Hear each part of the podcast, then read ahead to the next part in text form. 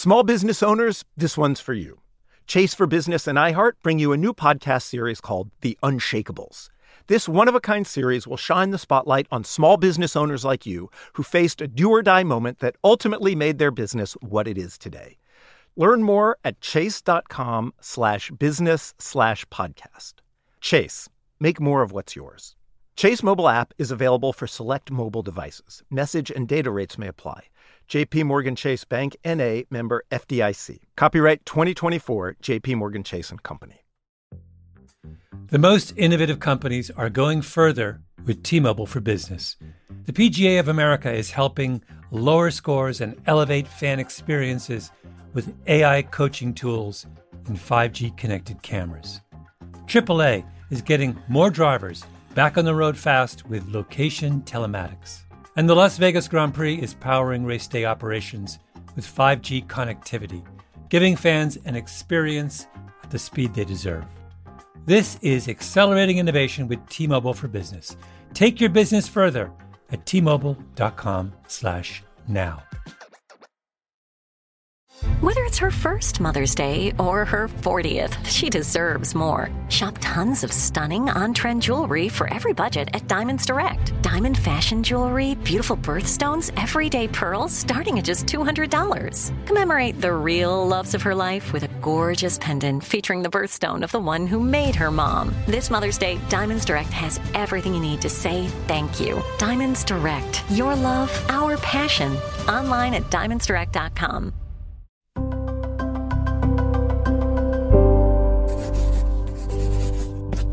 Pushkin.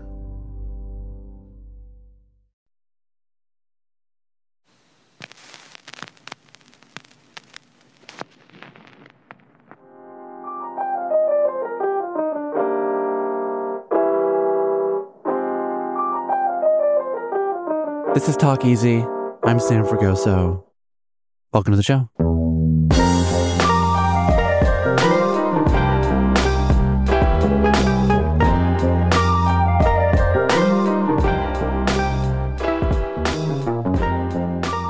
Today, I'm joined by screenwriter and labor activist Alex O'Keefe. As you've probably seen in the news, the Writers Guild of America, which represents writers in film, television, and radio, went on strike against the producers back in May. Since then, O'Keefe has emerged as a leading voice in this fight against the studios, or more specifically, the AMPTP, the Alliance of Motion Picture and Television Producers. Formerly a staff writer on the hit show The Bear, O'Keefe has been outspoken about the union's demands for increased wages, stronger protections against the development of artificial intelligence, and most importantly, residuals, which have all but vanished in this era of streaming. But this isn't just a Hollywood story. Since the pandemic began back in 2020, the U.S. has seen an uptick in union activity. The National Labor Relations Board saw 2,510 union representations petitions filed in fiscal year 2022, a 53% increase over the previous year. That includes more than 250 Starbucks stores that have voted to unionize, along with workers at Amazon warehouses and Trader Joe's. In fact, a recent Gallup poll reported that 71% of Americans currently approve of labor unions which is the highest rate recorded on this measure since 1965. And yet, despite this resurgence, we're far from the heyday of organizing. NPR reports that only one in 10 American workers are now in a union, down from nearly one in three workers back in the 1950s. This striking disconnect between widespread public support and waning union jobs feels fitting for 2023, which has been full of confusion and contradictions, especially in the film industry, which just had its fourth biggest opening weekend in its history with the releases of Barbie and Oppenheimer. As David Sims writes in The Atlantic, the two films are diametrically different, auteur driven works that doubled their individual expected grosses. And yet, with actor and writer strikes ongoing, studios seem almost hell bent on dashing any chance at real industry momentum. a crisis isn't just brewing, Sims writes.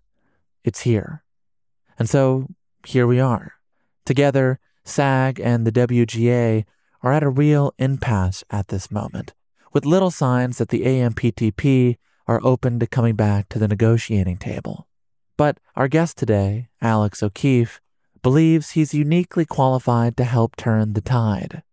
He was formerly a community organizer for Obama, a speechwriter for Senators Elizabeth Warren and Ed Markey, and a campaign director for the Green New Deal. He's also 29 years old. We discuss some of his origin story in this conversation, along with the finer points of the strike, the checkered history of union organizing in Hollywood, and a whole lot more. This is Alex O'Keefe.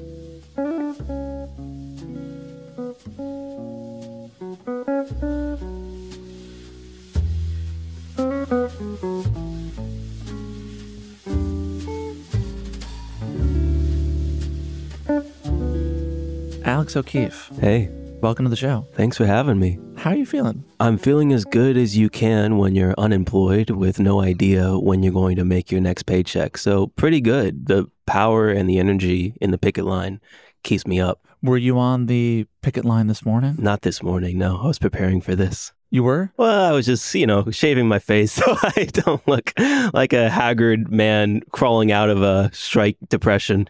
That's why I'm also wearing a hat. I couldn't go to the barber. So, just a couple days outside the barber, I look like I just escaped a mental institution. All you're really escaping is the picket line right Yeah. now. Are you a morning picketer or are you a early afternoon? Usually picketer? early afternoon, because in part, it's such a social engagement. It's not like being in a writer's room or being in a Hollywood space. There's no hierarchies on it, so anyone can talk to anybody.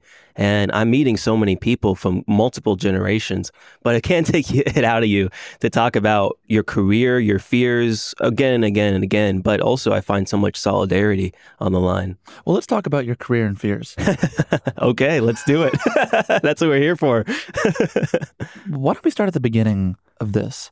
Your union, the Writers Guild of America, which has roughly 11,500 members, went on strike May 2nd over ongoing labor disputes with the AMPTP. That's the Alliance of Motion Picture and Television Producers.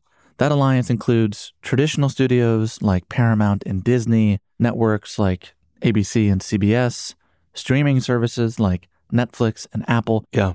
so, for those unfamiliar, what are the most pressing demands your union has been making that have so far not been agreed to by the producers? Well, I think you see the same thing across the entire economy. You know, they call Hollywood the dream factory. And like any factory, there's an assembly line. And to make more money, the assembly line has to go faster and faster and faster while the workers have less input in how the factory is run and overlords watch us all and just kind of dictate without any democratic engagement. That's the overall thing. The technology has advanced so rapidly since the last strike 15 years ago when I was much younger. I think you just started high school. Yeah, I think I was in high school, so I was just like, "Where's my SNL?" I had no idea why they were on strike, but streaming has come, and it's given everyone the ability to watch anything at any point in time and repeat it, no matter what. Now, it used to be before streaming that if your episode of television was repeated, you would get a percentage and a share in the success of your show. So if you wrote for Everybody Loves Raymond, you know, you could build a family off the success of your show. So you put some Through risk in- reruns. through reruns. And now the reruns are uh, unlimited because the technology has progressed faster than our contract has or our labor power has. We've really been left out totally of the success and the boom of streaming. So now, if you make a streaming show like I did with The Bear on FX, FX on Hulu, you don't really see a real share in the success of a breakout hit like The Bear. Writers on Abbott Elementary, which is a network show on ABC but reruns on Hulu, are getting just cents on the dollar for the success of their show. Now we also are looking at this new doom of technology, AI, artificial intelligence. In this ever present effort to speed up efficiencies, these tech companies are not really movie companies anymore. They don't really care about making movies. They care about efficiencies. They are trying to replace human beings with machines. Mm-hmm. So they're trying to replace writers with machines. They're trying to replace actors with machines. And because they already own the copyright of all of our work, which was a concession made in a labor fight before I was born, they own the copyright of every script that's ever been produced pretty much. They can feed those scripts into a chat GPT like artificial intelligence device and start producing new episodes of Friends without even using the original writers. That's a big fear. And while we don't think that machines can replace the soulful art that we create, we also know that the execs don't really care about making soulful art. They care about making content as fast as possible that satisfies certain demographics at certain points of time, hits certain beats for international audiences, and can be fed into an algorithm to produce more content like that. You might like this if you like that. So, because tech has taken over Hollywood, workers are rushing to catch up, and our only power really is our labor movement. You said the technology has outpaced your current contract. Yeah. What are you trying to specifically negotiate in this new contract that would keep you level with the advancements in technology? A big thing is residuals. Residuals is sharing in the success of your work. So we want to have residuals that are comparative to network residuals, the residuals that were expected and part of the standard for decades in this business. So we want to increase the amount that we get from the reruns and the unlimited play of our shows and movies. We want to make it so AI can never be credited for writing a script. It could be used as a tool, possibly, but we will not allow it to replace us. Those are the big ones, but it goes much deeper. One of the big issues is a mini room. You saw this with Elon Musk. Let's downsize Twitter just keep like 20% of the workforce and they're going to work all day and all night to replace the labor power of a larger workforce that was just downsized. Yeah, but they have that new logo. You see what happens when billionaires start meddling in business they do not understand. They have no creative instincts whatsoever. I love that that was their big oh my god feature. Yeah, is replacing the one nice part of Twitter, the one friendly part that no one had an issue with the bird, which was that little blue bird. Yeah, with a giant dystopian X that looks like it's just from a kids' TV show of an evil corporation. They've become a satire of themselves and they bring the same logic or lack thereof to Hollywood. So they have downsized Hollywood. I mean, they've laid off so many of the diversity, equity, and inclusion chiefs and departments across their business. But one of the biggest issues that we've seen, and it's affected my career, is the rise of mini rooms. So basically, before a show gets greenlit, they will bring writers together in a room to write the entire season of TV before it even gets out. Even The Bear was originally a mini room. These mini rooms are usually underfunded and we work very hard and you get cut out of the process immediately once it's over. So writers are not being brought to set and young writers are not getting that opportunity for mentorship and education to one day become showrunners. So that means, in your case, yeah, you worked on the first season of The Bear. You write on the show via Zoom during the pandemic for nine weeks. Yeah. For those nine weeks, you were paid $43,000. That sounds like a lot for a little more than two months of work. And yet you've said that figure is deeply misleading. Yeah. How so? Well, listen, when I got that job, it was a lifesaver to have any kind of job. And then all of a sudden, an FX show wants to employ me. Can you start tomorrow? My manager called me. He said they can offer $46,000. The room got cut early, like I said, so it was less than $46,000. And when he told me that amount of money, my eyes started vibrating. I was like, oh my God, I've never heard of making that kind of money. And then, of course, you multiply it. Okay, that's nine weeks. You multiply that 52 weeks in a year. Oh my God, I'll be rich. But of course, that money's not all yours, as my manager quickly explained to me. Your manager and your agent, your representatives will get 20%, maybe more. Your union will get 1.5%, maybe more. I was working in New York. I had to pay New York state taxes. By the end, you barely make much money at all. But it's supposed to be this kind of probationary role, a staff writer. You get your start, you don't get much money, but you get paid basically like an intern. And of course, if you made that kind of money the whole year, it wouldn't really be a problem. But with a lot of staff writers, you're held in exclusive contracts in case oh, we want to write a second season while we're filming the first season. So you cannot always go on and work on something else. And getting that second gig is always the biggest hurdle. Mm. So, yeah, if you could get paid or be paid on retainer all year for being a staff writer or any kind of work, it'd be good money. But unfortunately, that's not how the business works. It's, there's a lot of ups and downs. And that's why we have the residual model for writers of big shows to be able to continue living in between seasons you would get a percentage of the success that would hold you over. It wouldn't be, you know, hundreds, some people would be hundreds of thousands of dollars, but it would at least be enough to continue living between seasons. Towards the end of your time on the show, you received a phone call from an executive producer on The Bear who said to you, I'm so sorry this is your first writer's room experience, but it's not usually like this. She's suggesting that your experience was atypical. How does your time on The Bear differ from what she's suggesting is the typical writer's room experience? Well, I think there's positives and negatives. My showrunners on The Bear were masters of the craft. So it's very atypical to work on a show that's as high quality, fast paced, stressful, and deep as The Bear. And it's traumatic, it's triggering, it pulls things out of you. What do you mean by that? The whole time I was working on The Bear, I was really suffering. Um, it felt often like I was just a new employee at the restaurant, the original beef. I was thrown an apron and said, start cooking. But the thing that my showrunner was trying to explain to me is that you get brought into a room, but you're not invested in. You can't come to set. You can't even get flown to the writer's room. That's really abnormal because she was trained in the kinds of rooms where there's a showrunner that is expected to pass the torch on to the next generation to teach them how to be showrunners. But it's very hard to do that when all we can do is Zoom. But I told her, listen, I'm just happy to be here. I mean, this is amazing. I wish I was getting paid more. I wish this or wish that, but I'm extremely grateful. This is not a personal tragedy, my first season on The Bear. It represents what young writers are up against. Just like with journalism, our career is going extinct just as we're breaking through. So it's very difficult to get a foothold to establish your voice when all the structures around you are burning down. Well, it's funny, as you're saying that, you're in some ways echoing the sentiments of CEO Bob Iger. Yeah. Who, when asked about the strike, had this to say. Well, I think it's very disturbing to me. I, you know, we've talked about uh, disruptive forces on this business and all the challenges that we're facing and the recovery from COVID, which is ongoing. It's not completely back. This is the worst time in the world to add to that disruption.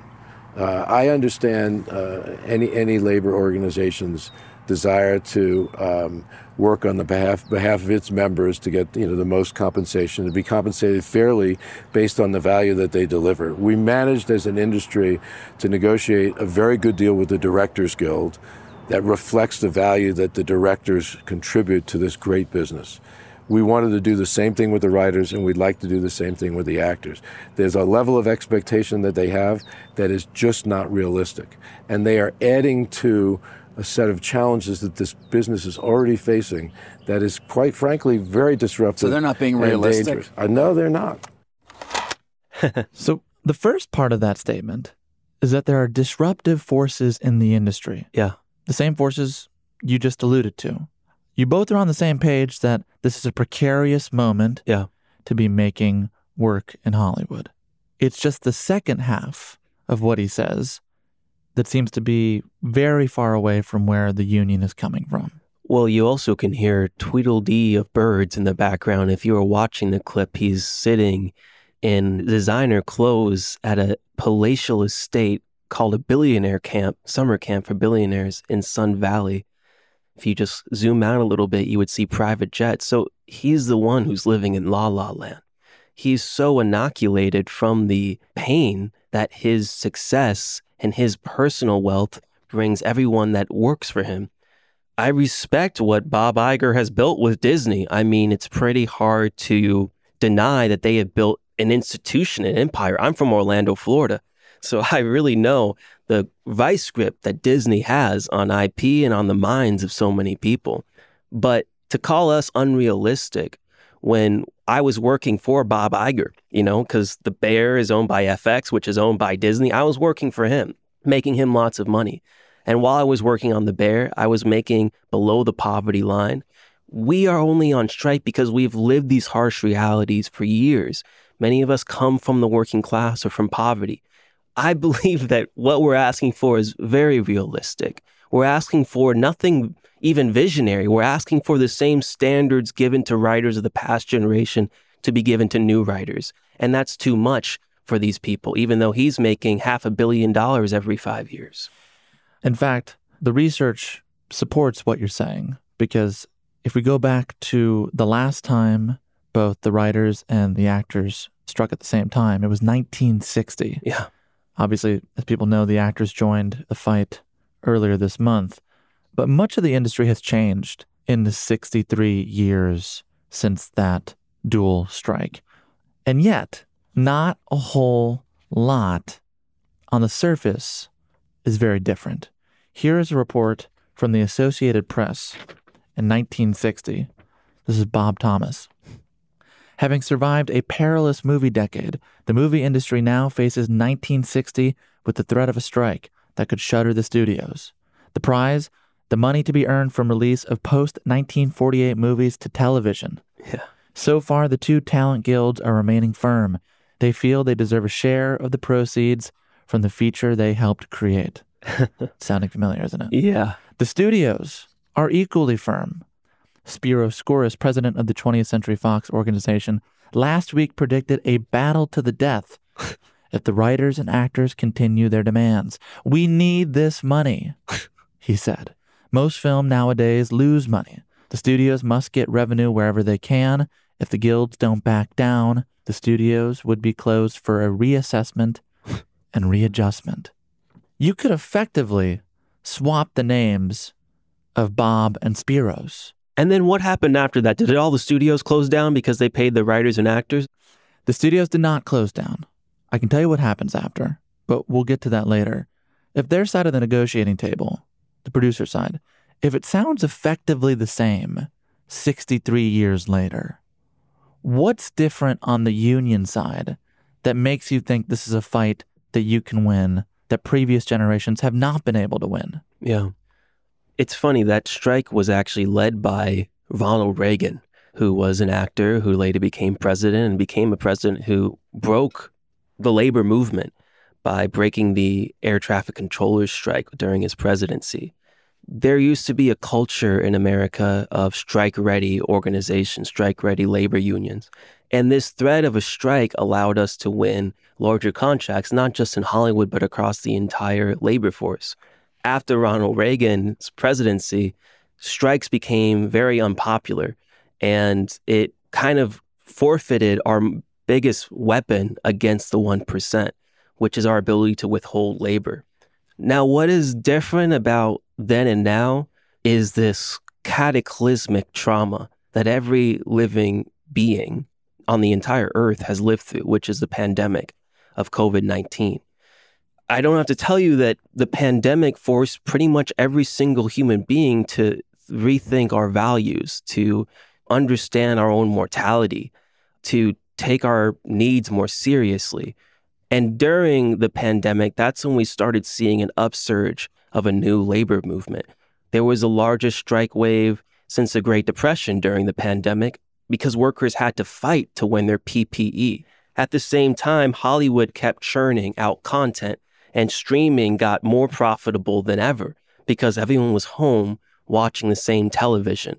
So Hollywood and the entertainment industry became critical infrastructure to maintain America during this breaking point. If we didn't have TV and movies satisfying us at that time, I don't know what would have happened to America. I thank Columbo every day. yeah, exactly. I mean, that's all we had. And I think that's the same thing with UPS workers, Amazon workers. These essential workers kept society running. The writer's strike and the actor's strike is the tip of the spear of a larger labor movement that's more powerful than it's been since the New Deal era. Across Los Angeles, workers are on strike. Unite here, the hotel workers are on strike. We got medieval times workers on strike. We have strippers on strike. I don't have that T-shirt. Yeah, you, it's a great T-shirt. Yeah, you got to get I was the hoping T-shirt. you'd bring one. I'll get you one if you want it. But we are seeing a labor movement that is more powerful than probably any other movement. And the last couple years, and I've been a movement leader in the last decade, But what's different about this movement is that there's a true literal threat to power. It's not just we're picking up protest signs and we're picketing in front of a politician hoping the politician will pass a law. This is economic power that we're wielding.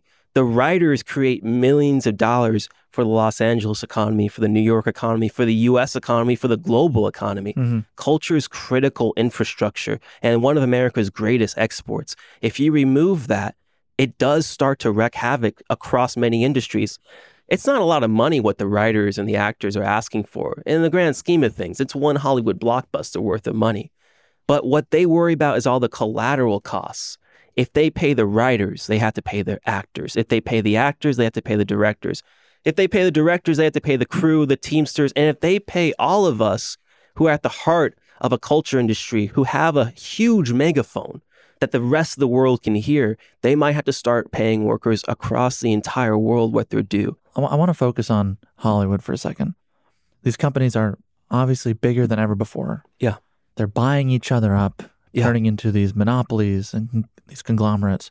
But Rich Greenfield over at CNBC reported that Netflix made $6.5 billion last year, excluding interest, taxes, and non cash charges, while the newer services at Disney, Paramount, and NBC Universal lost more than 8 billion.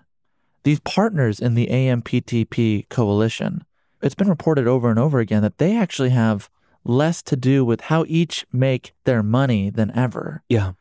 From a negotiating perspective, would the guild consider making individual deals with someone like a Sony and start breaking apart what is an increasingly weakened coalition Well, Netflix has only been part of since the- 2021? Since 2021. So it's a new partner. And it's really like this suicide pact that Netflix has signed with the rest of the streamers because Netflix is their entire business model is about becoming the monopoly of all entertainment. So Netflix has dragged many of these historic Hollywood streamers and studios into a losing battle that they cannot win. Netflix has already established itself in global territories. Netflix is a tech company first, so their algorithm is going to be so much more advanced than what Peacock can do. So they are burning down the rest of the economy and largely using this strike in their favor to disrupt other competitors. Now, I can't speak on behalf of WGA whether we would break up the AMPTP, but I can say personally, I think that's a great idea. I think that these companies have very, very different business models and they cannot coexist. And they have to realize that in capitalism, Netflix is incentivized to destroy them and destroy all of their jobs and eat it all up. What we've seen recently is SAG AFTRA has made interim agreements with A24 and independent studios that pay what SAG AFTRA is asking of these big studios. I think we could see more and more of that. WGA has not given any such interim agreements, but what we could see next year is a summer of independent movies because the only things being produced right now are independent movies. As much as we can break up the monopolies, it'll be better for all entertainment. That's what happened after 1960, after the last dual strike. There was a huge Supreme Court case, the United States versus Paramount, that broke up the big studios, and that gave space for the American new wave of Easy Rider or Bonnie and Clyde, of Scorsese and Lucas. It gave space for this new wave of independent auteurs that pushed the limits of what film could be. So you're in favor of the actors offering interim agreements with these companies? I'm not part of SAG AFTRA, so I try not to criticize the moves of a guild that I don't fully understand. Right, but as two unions that are Yeah. working to create power and solidarity, do you think that in any way undercuts your value in, at the negotiating table? It could possibly undercut the value at the negotiating table. It's a gambit. So, speaking as a consumer of the art, I think it's great. Yes. Speaking as a worker on strike, I want a total strike. I want everyone to be in the same boat because that creates solidarity.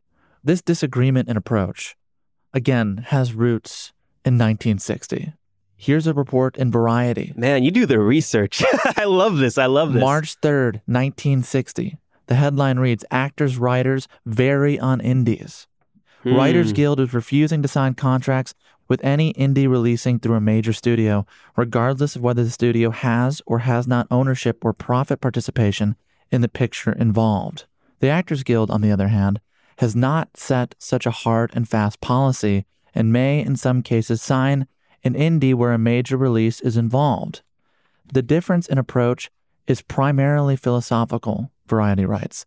Writers Guild feels that allowing major releases, regardless of the financial participation, weakens their strike effort. As long as majors are able to furnish pictures to theaters, they're continuing in business and are not being sufficiently disabled by the strike, the Guild feels. Mm. Actors, on the other hand, are working from a strategic point of view and are willing to make such deals for the sake of their psychological effect, Hmm. as well as the fact that in some cases, under discussion, the independent companies involved are owned all or in part by their own members. Yeah. This was in 1960. 63 years later, I see no difference. Yeah. I guess I'm proposing this to you as how do you hold power when parts of different unions are temporarily forfeiting it to these companies? It's a really interesting question about whether or not the interim agreements are a good idea. Ultimately, in a union, our priority is not creating a new independent scene, right? Our priority is making sure our workers get paid as much as possible and what they are valued and get the benefits that we deserve. SAG AFTRA said, you know, some of their members might have production companies, some of their members might have pre existing deals. I think that the only power we have in this world, truly, and the greatest psychological power, if that's what we're talking about, is the power to withhold our labor and remind our bosses who actually creates all the value. Mm-hmm. So recently, Netflix had an earnings report that said, hey, because we've laid off so many people and we've cut down on labor costs because we're not paying anyone to make new content, we have billions of dollars in free cash flow. There was also the password crackdown. Password crackdown and they raised rates on everybody. They said, hey, we're making more money than ever. Wall Street did not reward them because, for one, there's still this idea that there's a, a limit to how much they can expand their subscriber growth. And there's this idea that if you cut off the pipeline of new production, that will slowly destroy your supply chain. And with writing, especially, that disruption is delayed, but it's still going to be there. So if I was running all the unions, I would say everyone's on strike. And I would certainly not make these interim agreements so early on in the strike. But I understand SAG AFTRA is its own guild with its own independent incentives. And we cannot expect to have this lockstep solidarity. This level of solidarity between the guilds is relatively new in Hollywood. What I would like to see beyond this contract fight is that we don't just mobilize every three years for contract fights, but we build cross union solidarity and working groups so we can be more in touch with what effective strategies are. Because I would say probably most people in SAG AFTRA don't even know that in 1960 this same strategy was used. But I would say in retrospect, look at what came out of that strike. That strike is known for creating the profit sharing model, which in most unions and most workforces, the idea of sharing in the profit of your work is beyond even debate. You get what you get when you work that job, and whether or not your product sells well or not, you usually don't get a percentage of it. We got pension and healthcare from that. And that strike is known for creating and creating space for the new independent movement that has allowed our art form to evolve. So, you know, I've worked in politics and movement. Everyone wants a win or lose. You know, was this good or bad? And often the the, the answer is in between. Maybe it was right for the Writers Guild to not do those interim agreements because the nature of our work is different. It's easier to stockpile our scripts. So if we made interim agreements, we they could just have more scripts to stockpile so they could extend the strike. While actors, their labor is more direct. They have to be in front of the camera, so you cannot stockpile performances. Now, of course, SAG AFTRA is fighting right now the AI regulation to make sure that these companies are unable to stockpile performances because that's what they want. They want to be able to basically scan every actor and be able to reuse them and reuse their likeness for whatever performance or create new performances. So all of these different labor forces have their own needs and their own leverage points. If SAG AFTRA believes that's a leverage point, I'm excited to see the independent cinema they produce, but I hope that it does not diminish the leverage for me to get a living wage for my work. I'm excited to watch it too. We'll be right back with screenwriter and activist Alex O'Keefe.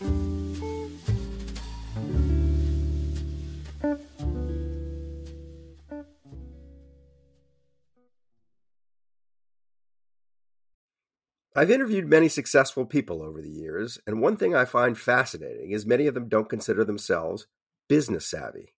Take the owners of Tight Knit Brewing. They turned to Chase for business for everything from banking and payment acceptance to credit cards, and do all of it in one place with the Chase mobile app. And that's helped these brew loving friends turn a passion into a business. Learn more at chaseforbusiness.com. Make more of what's yours. Chase mobile app is available for select mobile devices. Message and data rates may apply. JP Morgan Chase Bank NA member FDIC. The most innovative companies are going further with T-Mobile for Business. The PGA of America is helping lower scores and elevate fan experiences with AI coaching tools and 5G connected cameras. AAA is getting more drivers back on the road fast with location telematics and the Las Vegas Grand Prix is powering race day operations with 5G connectivity, giving fans an experience at the speed they deserve. This is accelerating innovation with T-Mobile for Business. Take your business further at t-mobile.com/now. Smart journalism, fascinating topics. Words that describe CNN's podcast, The Assignment with Audie Cornish. Last year, the Army missed its recruitment goal. It had 65,000 spots to fill and came up 10,000 short of that target. Why is it so hard to recruit? How's the Pentagon responding? And how are the voices of service members on social media shifting the balance? Listen to The Assignment with Audie Cornish wherever you get your podcasts.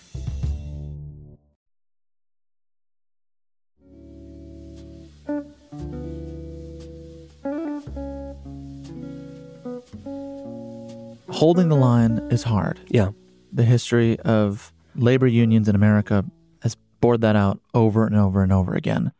But, you know, on the subject of solidarity, I want to understand where that all comes from for you because you're born in the early 90s, Mm-hmm. come of age in the early 2000s, raised by a single mother who you've said instilled a discipline of solidarity. I know you're on strike, if you were to write the description of the scene that was your upbringing, what would those first few sentences sound like? You know, I've seen a lot of hard times and I've walked through the valley. Um, my mom worked so many different jobs at hotels and serving, just like the bear. Would watch friends die at the job, you know, heart attacks because they were so overworked. And I've seen so much pain that's completely unnecessary. And an image comes to me every time I think about this of walking around my neighborhood in Gotha, Florida, and there'd be this one car that I would always stop and I'd be so hurt and sad and you know I was impoverished and I knew that there was these huge structures and now there was a system that was holding me in this place there were these cops that would patrol my neighborhood that would pick me up for no reason there was you know confederate flag toting dudes who would start fights and there was all these structures this chaos of Florida that I lived through and when I would look at that face of that poor young black boy, you know, it's so cliche if you are not actively living that life. But I would try to re- memorize that face because I told myself this is not going to be in vain. I'm going to get out of this. But when I get out of this, I don't want to forget that so many people are always going to be stuck in that reality unless I change that reality. You know, your brother Ben Yeah. once wrote that we had a lot of struggles growing up, and we've succeeded in spite of so many obstacles that stood in our way. What specifically were those obstacles for you? Um, my father was an alcoholic who, you know, like so many black men, got caught up in stuff like crack and caught up in the legal system, and there was no security. It was always chaos. And in that chaos, you learn how to survive. You learn how to persevere. You learn how to be creative. But there was never any kind of guiding light besides my mother. She always just taught me that you have to believe in people. You have to believe in the humanity and in the light and the soul that each person holds and try to fight for people. And my mom's the type of person that would, you know, come home, she'd be fired from a job because she stood up for her coworkers and there was no union. But it was the principle of the matter. I try not to get caught up in the the whole tragic backstory, but it was hard. It was really hard to live in a world where there was no Obama at that point. There was no woke media that people are fighting against now. It was a white world that I was living in. It was a rich man's world that I was living in. And there were these forces changing my life that I had no control over. There were hurricanes hitting Florida every year that would destroy the roof of our house, and there would be a hole in the ceiling. And every year, that hole would get bigger with every hurricane. And first, it would be a drip, drip, drip. And then I'd come home from school some days, and the whole house would be flooded because we couldn't afford to fix that hole. You know, my mom would teach us just to ignore the hole, just to keep living life because we could not change that. But I've always been somebody that I cannot look away from this hole that is broken open in our society, a hole that so many people fall into. And it's given me empathy because no matter what success I get, I never see myself as that person. You know, when I was at the Bear premiere, I was wearing my Tims and a hoodie and sweatpants, which was probably a bad idea because everyone else was in gowns and suits and everything. Because I just saw myself as that same country bumpkin, barefoot, walking around Florida. I never thought that I would be here at all. But this is a good way for me to break in. I'm breaking in by speaking about the power of workers, speaking from my heart about what I really care about. This is what she raised me to do. She raised me to be a champion for other people, and she's proud of me. So you know, you win awards, all that sort of thing. It doesn't matter half as much as your mother's love. You know, a few minutes ago, you said, I don't like to get caught up in the darker elements of my upbringing. And it was the first time in our hour together that you seemed to be a little bit at a loss for words. And you were looking off, seemingly thinking about something. There was some image that I think came to mind. And I wondered what exactly that was. Man, it's getting deep. I mean, if I'm wrong, you can say I'm no, wrong. you're definitely not wrong. I think it's always easier for me to talk about and fight for others than to fight for myself and to hold the hurt of others than to hold my own hurt. But there was a lot of mental health issues growing up with my mom and it's so hard being a single mother in the South and being poor. And I look back and, you know, some years she'd make $14,000 a year. I'm here complaining I'm making, you know, $43,000 for a couple of weeks of work. And I understand how many people would hear that and say, oh my God, that 43,000, like I said, um, there were no unions in Florida. So we just really suffered. And sometimes it would really break my, my mom and she would turn into a different person. And it's so hard to see the people you love um, be poisoned by the fear and the stress of American life. And there'd be times that she would just, for days, be caught in an episode of severe mental health issues. I mean, I really try not to hold on to spite. I was really poor before this strike and my friend was driving me home. I was teaching some kids out in Watts, California. My friend was driving me home. He was like, "Aren't you pissed that like you worked all this all this way to get into Hollywood and like you don't even get a percentage of your success and you know you're expected to buy this suit and go to the award show and all this sort of thing." And I said, "You know, not really like I guess like I've seen so much darkness and I felt like Icarus during my first year in Hollywood and I, I wasn't really prepared for it. I really wasn't prepared to work on the bear. I wasn't ready for the success I got and it kind of destroyed me. It destroyed my mental health. How so? I found myself just fraying at the edges and you know, I, I wasn't capable of going on. The bear got caught up for a second season and I just could not do that. You know, I just couldn't. What do you mean? It felt like psychosis that all of a sudden, um, you know, someone told me that writing is like managed schizophrenia. you know, you hear these characters, Carmy's talking to Sydney, all this sort of thing. It's living in your head. The stress of the kitchen, of the bear was kind of in my head. And I definitely needed a pause from it. And I felt like I'd flown so high, only like Icarus, only to fall back to earth. But my friend told me, you know, what if you could write a new story that Icarus realizes he didn't need the wings and that he could walk on his own two feet with his people? And I think that's what I'm doing right now. You know, I would have loved to keep working on the bear. I worked on another project instead. I went slower and maybe it was ultimately a bad idea. The bear season two is so amazing. I love that team so much, but for me, it just was not anything that was recognizable to the life that I've lived for most of my life. And now I'm walking with the people of America, with the workers of America, and I'm marching. And this now I'm doing an interview about it. So it seems like the right path, even though it's not necessarily the straight path up. You know, I hear you, Alex, I do. But I almost want to push back on your behalf for a second. Because the person you're describing, it may be the person you see in the mirror when you wake up.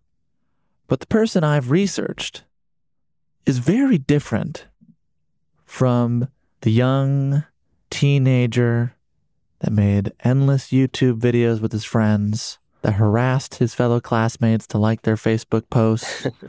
you did a lot of research, damn. I've watched about 10 of them. I should get residuals for having to watch that. Some of them were really terrible. All of them were filled with joy and humor and heart and all the things that make up any good artist. That teenager then took his video editing abilities and parlayed it into political work, first for Senator Warren, then for Ed Markey. That's true. There's a little bit of a discrepancy between the person you've been, mm-hmm. demonstrated through actions, and the person you feel you are in this conversation with me. Yeah, yeah. How do you make sense of that gap? I have a hard time making sense of it. Um, yeah, with Warren, I, you know, I've never talked about this stuff publicly, so it's kind of it's kind of interesting to talk about some processing in real time. Um, since I was a kid, I knew that there were like two ways to get out of poverty. One was like becoming a basketball star and I really suck at basketball. I can't dribble for shit. I'm sorry to hear that. Yeah, you won't be invited to our basketball. Oh my god, it would have been. I, you know, I'm. I was never trying to be MJ, but maybe the guy on the end of the bench who does dances every time someone makes a three pointer. I could get that kind of role for a couple million bucks a year. You know, those players are also good too, right? Yeah, they're good too. they're just not the best. Um, you know, if you look at a resume, you only see success. But to get to those points, you have to take such great risk and leap into the unknown and fall, fall a very long time. Which you have. Which I have. But then there's been these moments that I've climbed up to prominence and I've met with Warren and she liked my th- stuff and made a speech for her, went viral and built movements. You know, I built the Green New Deal movement with the Sunrise movement. I can't explain it. I just see myself as somebody who is in touch with my own soul, that understands that this body is just a vessel for a limited time on earth. And I try to stay connected to something maybe cosmic, some voice that tells me where to go. I don't know how I'm here in front of you, how this kid who walked barefoot is now has marched into the nation's capital and given words to the senators, has put words into the mouths of characters made hit TV shows, and is now a leader for this Hollywood labor movement. I don't understand any of it. I really, it doesn't make any sense to me. I just know I'm here. I just try to focus. I'm here. I'm present. I'm I'm looking at you. You're another human being. Your life is just as complex as mine. And if I get too caught up in how I'm here, why I'm doing this, I think it kind of creates a certain level of narcissism. And I think my gift is to listen to people far more than I'm doing right now because it's an interview. But I'm an organizer. I've gone around this country and I've heard people share their heart stories, stories from their soul, share who they really are, what they really care about, what future they want to see.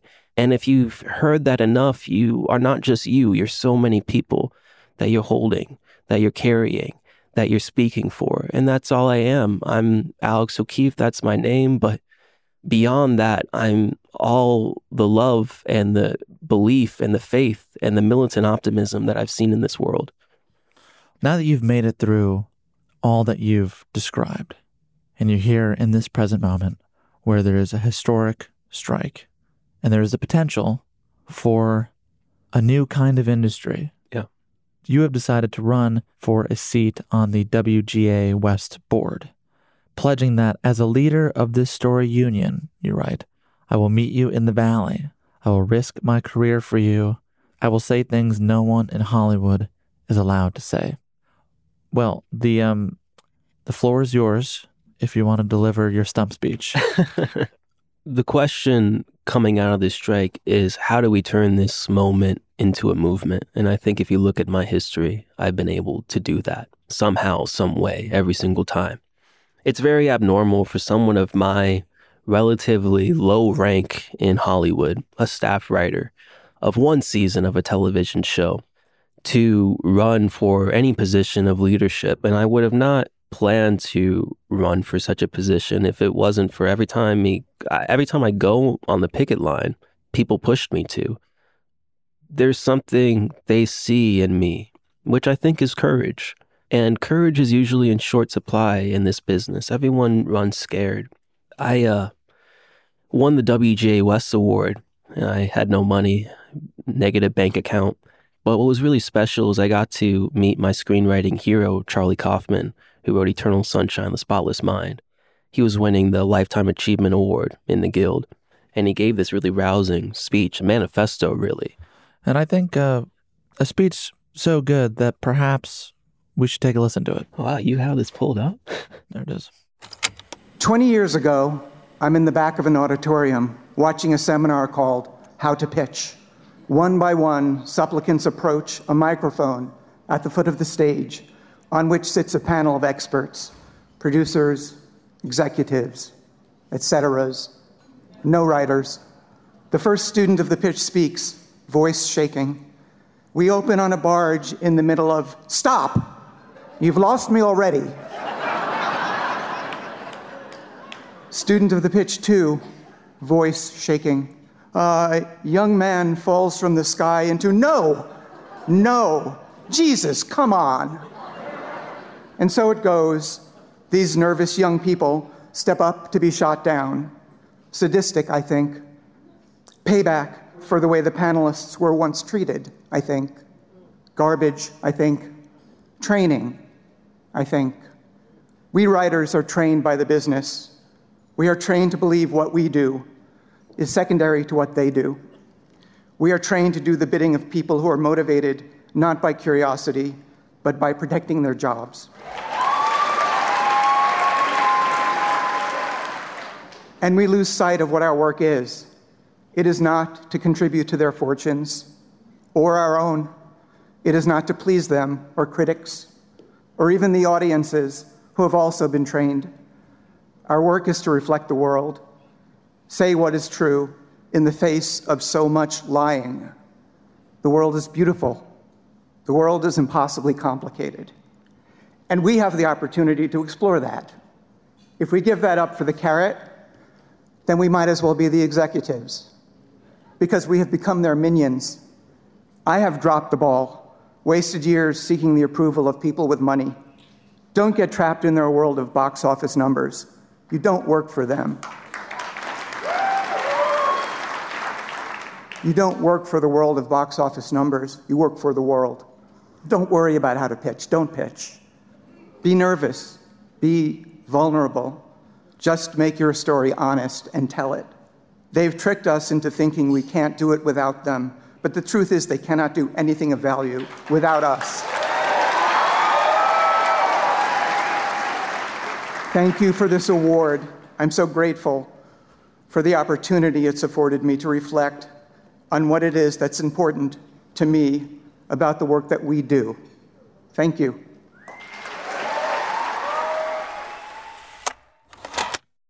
Yeah. Our work is to reflect the world, say what is true in the face of so much lying. And I was crying listening to that speech. I was at my lowest. I looked better than I've ever looked before. I looked like a million bucks. I knew I had to look like a million bucks to say I deserve to be here.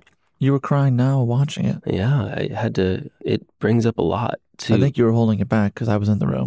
yeah, you know, trying to trying to keep it professional, but it means crying is not unprofessional. You're right. You're right, and that's the culture I want to change in Hollywood. But I became a master of political optics for many politicians and movements, and when you become a master at optics, you see how much is false about our world, about the people who run our world, how much is just pure PR. And I've become so sickened by the lying. I feel like everyone's lying to each other and to ourselves, lying about the pain that we're holding. I cannot operate in a world like that. I have to operate in truth. I, after the award show, there was Charlie Kaufman and Jordan Peele and the Daniels, they were all talking to each other. And I was just standing a couple steps away looking at probably if you ask me my my heroes in film working right now, it'd be it'd be those cats. And the Daniels came up to me and congratulated me. And then I got the time to speak to Charlie Kaufman. I showed him the award and I said, you know, Eternal Sunshine, that was the first screenplay I ever read. And, you know, he was a classic nervous writer, but what he told me, the only advice he gave me is just tell the truth. He looked in my eyes. He could say, I can tell that you are a truthful person. He said, just don't lose that because I lost that for so many years and I thought it would bring me more success. And I think it would have had just as many failures if I just stayed true to who I was and what I cared about. And that was really the moment I decided that I'm going to speak out for this strike because everyone at that award show was a WGA award show was talking about do you think we're going to go on strike? Do you think we're going to go on strike? That was the moment that I said, you know, let me try to have a different kind of career. And I just tell the truth about this industry that produces all culture. I say who's actually running it. I organize my fellow workers to reshape it. And most people believed I was completely delusional saying this. I know my manager thought I had gone off the deep end of revolution in Hollywood. And now we are in week 12 of this strike. And I've heard workers from across the world reach out to me, ask me, How are you doing this? How can I unionize my workplace? To me, maybe I won't ever work in Hollywood again but what's important to me is that when I had the power, when I had that torch, when I had that megaphone, I did something that other people wouldn't do. And I'm really trying to change the structures of Hollywood. I want to smash the monopolies that rule Hollywood. Six corporations own 90% of the media. And what do they do with that power? They replicate their own power. They keep people in the 1% powerful and they keep us all on the 99% struggling in poverty. And I think artists have a very special, important responsibility for that struggle. Pretty good speech. I, didn't, I wasn't even really trying to give a speech, you know. As we go, you've alluded to these um, six corporations that own 90% of the media. In that speech we just heard, Kaufman makes explicit reference to them. You've described the fighter that you are, but I want to sit with the fight itself because this industry is increasingly run by tech titans. Thinking about Apple, Amazon, Netflix, that you have said have very little interest in the art form. In private conversations I've had with members of SAG and the WGA, there's an overwhelming sense that the people at the top of this industry, unlike in years past, unlike in 07, 08, unlike in 1960, that these people have little to no respect for the delicate, artist ecosystem that they preside over. Essentially, these are tech people, not film people. How then do you begin negotiating with figureheads that are largely disinterested in the form itself? How do you come back to the negotiating table when the people on the other side of it are not even sure there should be a table? Yeah. That call, as Bob Iger has, film and television potentially not core to their company. Yeah. How do you bring them back? And how do you get out of this? They have utterly failed the PR war. I mean, we've destroyed them in the PR war. Investors actually came out and said that they kind of see all these CEOs as idiots. They th- believe they're failing miserably and they're angry. That was in the Ankler. That was in the Ankler That came out this recently. And investors are siding with the unions, which is not usually the case, but they understand that this was seen as a white collar career, not a middle class career. And the more you degrade the workforce, the more you degrade your product. And I think that consciousness is just starting to awaken. But I'm not a WGA leader at this point. I'm not on the board of directors. I'm not in the negotiating committee. So I cannot say what is going to break them. But I do know what they fear the most. What they fear the most is a working class population that knows their power and is willing to shut down the economy until they get what they deserve. My goal is to unite the labor movement and make the Writers Guild the tip of the spear for the labor movement, to mobilize the greatest storytellers. There's nothing radical about this contract. It's just trying to get basic compensation so people don't live below the poverty line while working on giant TV shows. Oftentimes in labor, you have to go through a period of strikes, which are very painful to go through in order to establish a long period of labor peace. I believe we have to stay strike ready as a union. We have to build our capacity for strikes. We have to go on strike in collaboration with other unions across the country. That is what we have to move towards if we ever want to be able to stop this endless backslide into fascism and capitalist rule. If we want to have a democracy of people like you and I, workers, regular people, instead of a democracy of just 10 guys at the top, we have to democratize our workplaces. And it cannot stop with me getting a six picture deal with Disney Plus at the end of this. It has to be every worker in America unified. Plainly, do you think the WGA has ever won one of these deals? Um, no, no. I, I think that 1960 was the most visionary contract win we ever got, but we've also never waged a strike in this media age. And I think that's what's very different. In past strikes, you would never hear from a writer like myself, a staff writer, sharing their story. But now we have the access to social media that we can build a narrative more powerful than anything that the multi million dollar PR firms that I'm sure they're using can build. So we can wage a narrative war that can hopefully bring them back to the table. But this is a hard time. They've told us publicly that their strategy is to starve us out. Their strategy is to explicitly push this strike so long that writers like myself, precarious young writers, have to lose their homes, have to lose their apartments. The quote was in Deadline from one studio executive The end game is to allow things to drag out until union members start losing their apartments and losing their homes. Another insider called this approach a cruel but necessary evil. Yeah, when they are admitting that they are evil, I mean, where do you go from there in a negotiation? The people who are running the largest corporations believe that their evil is necessary. Mm-hmm. We have to wage a revolution of values in this country and in every country to say that no, evil is not necessary. We have to build a better future, a vision that makes sense to people, a vision that is accessible, a vision in which we all share the wealth that we create. It's not impossible. It is possible. I see what you mean by uh, militant optimism that you called it earlier. Yeah. To close, at the beginning of this talk, I uh, quoted from a 1960 report from the AP. And you asked me, uh, mostly as a joke, but you asked me, and what happened next? Did the studios actually close? What really happened next? And I told you that I would tell you what happened. And I will. The actors and the writers made serious concessions. The same was true in 2007, 2008. It's true in 2017. That's why there was no strike. Each time, it typically came back to an uptick in minimums, some extra money to pension plans, some improvement on residuals, mild, mild protection against newfangled technologies. But in each instance, the unions did relent.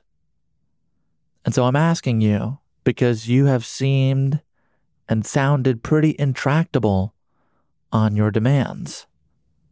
Do you really believe you're going to break the historical cycle? I think that this is a new generation. There's a new wave in Hollywood, and this is a wave of change makers and cycle breakers like they've never seen before. This is a wave of young people who marched in 2020 against the state, against the police. And yeah, we didn't win then. If you look at the history of movements, then MLK was a failure. You know, he he was trying to build the Poor People's Campaign and he was killed before he could finish his vision. If you look at most movements in a small period of time, you would say, wow, there's never been success. You know, America was built by the 1% for the 1%. But this story is still unwritten. We do not know the future. This future is something that we always create. That's why I have militant optimism. Is it likely that we will win? Is it likely that we will get everything that we want? No, it's not likely. But it's also not likely that this kid from Florida who walked around barefoot would write for senators, build the Green New Deal movement, and send in front of you Emmy nominated a WGA winner. So, will we win? We have to. Will we win everything in this contract? Probably not. But this is the beginning of a movement. And we have never seen a Hollywood movement like the one that I am building, the one that I'm building alongside my fellow workers in the WGA alongside actors, alongside truck drivers, alongside teachers and hospital workers.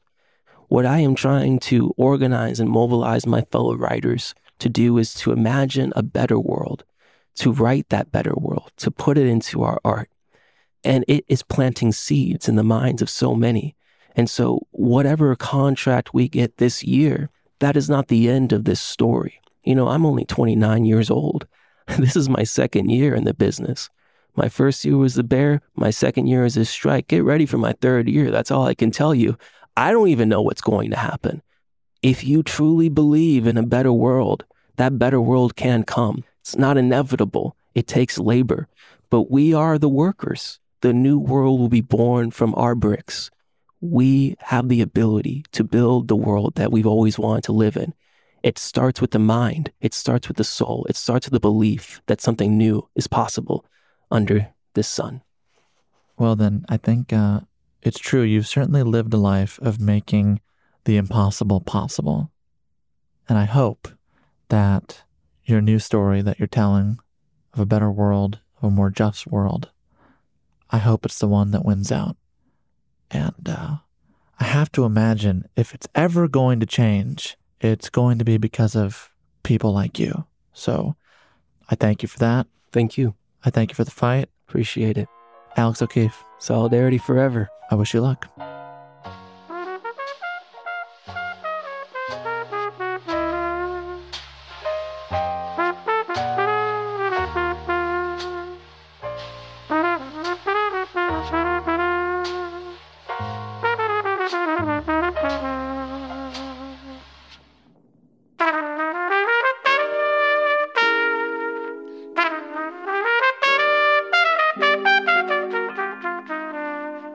That's our show.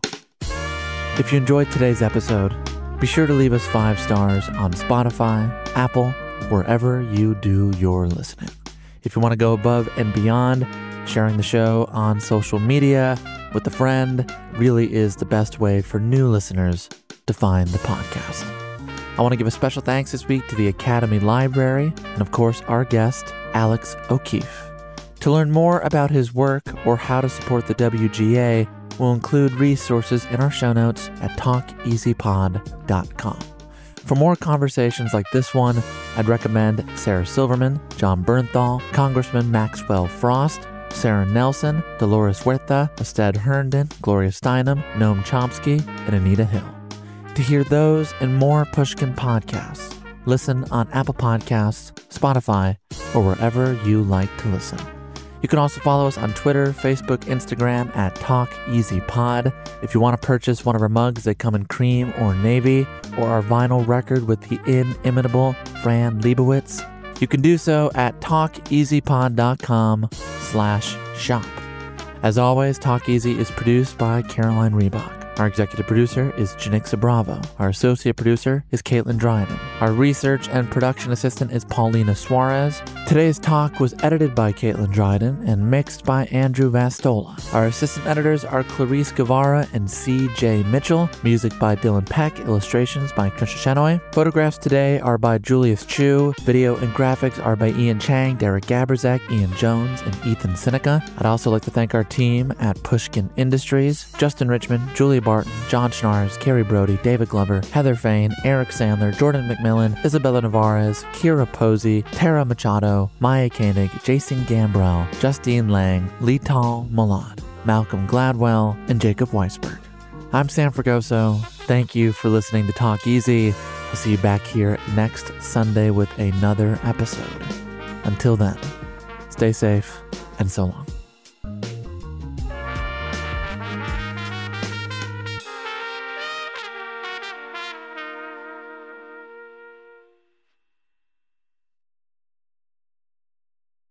The tradition of breaking tradition continues with the return of the unconventional awards from T Mobile for Business at Mobile World Congress.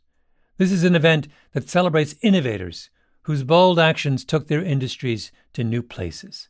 If that sounds like you and you're a T Mobile for Business customer, enter today. If you win, you'll be publicly honored amongst some of the most influential leaders in industry, and me, I'll be there too. Enter now at tmobile.com slash unconventional awards. See you there. Smart journalism. Fascinating topics. Words that describe CNN's podcast, The Assignment with Audie Cornish. Last year, the Army missed its recruitment goal. It had 65,000 spots to fill and came up 10,000 short of that target. Why is it so hard to recruit? How's the Pentagon responding? And how are the voices of service members on social media shifting the balance? Listen to The Assignment with Audie Cornish wherever you get your podcasts.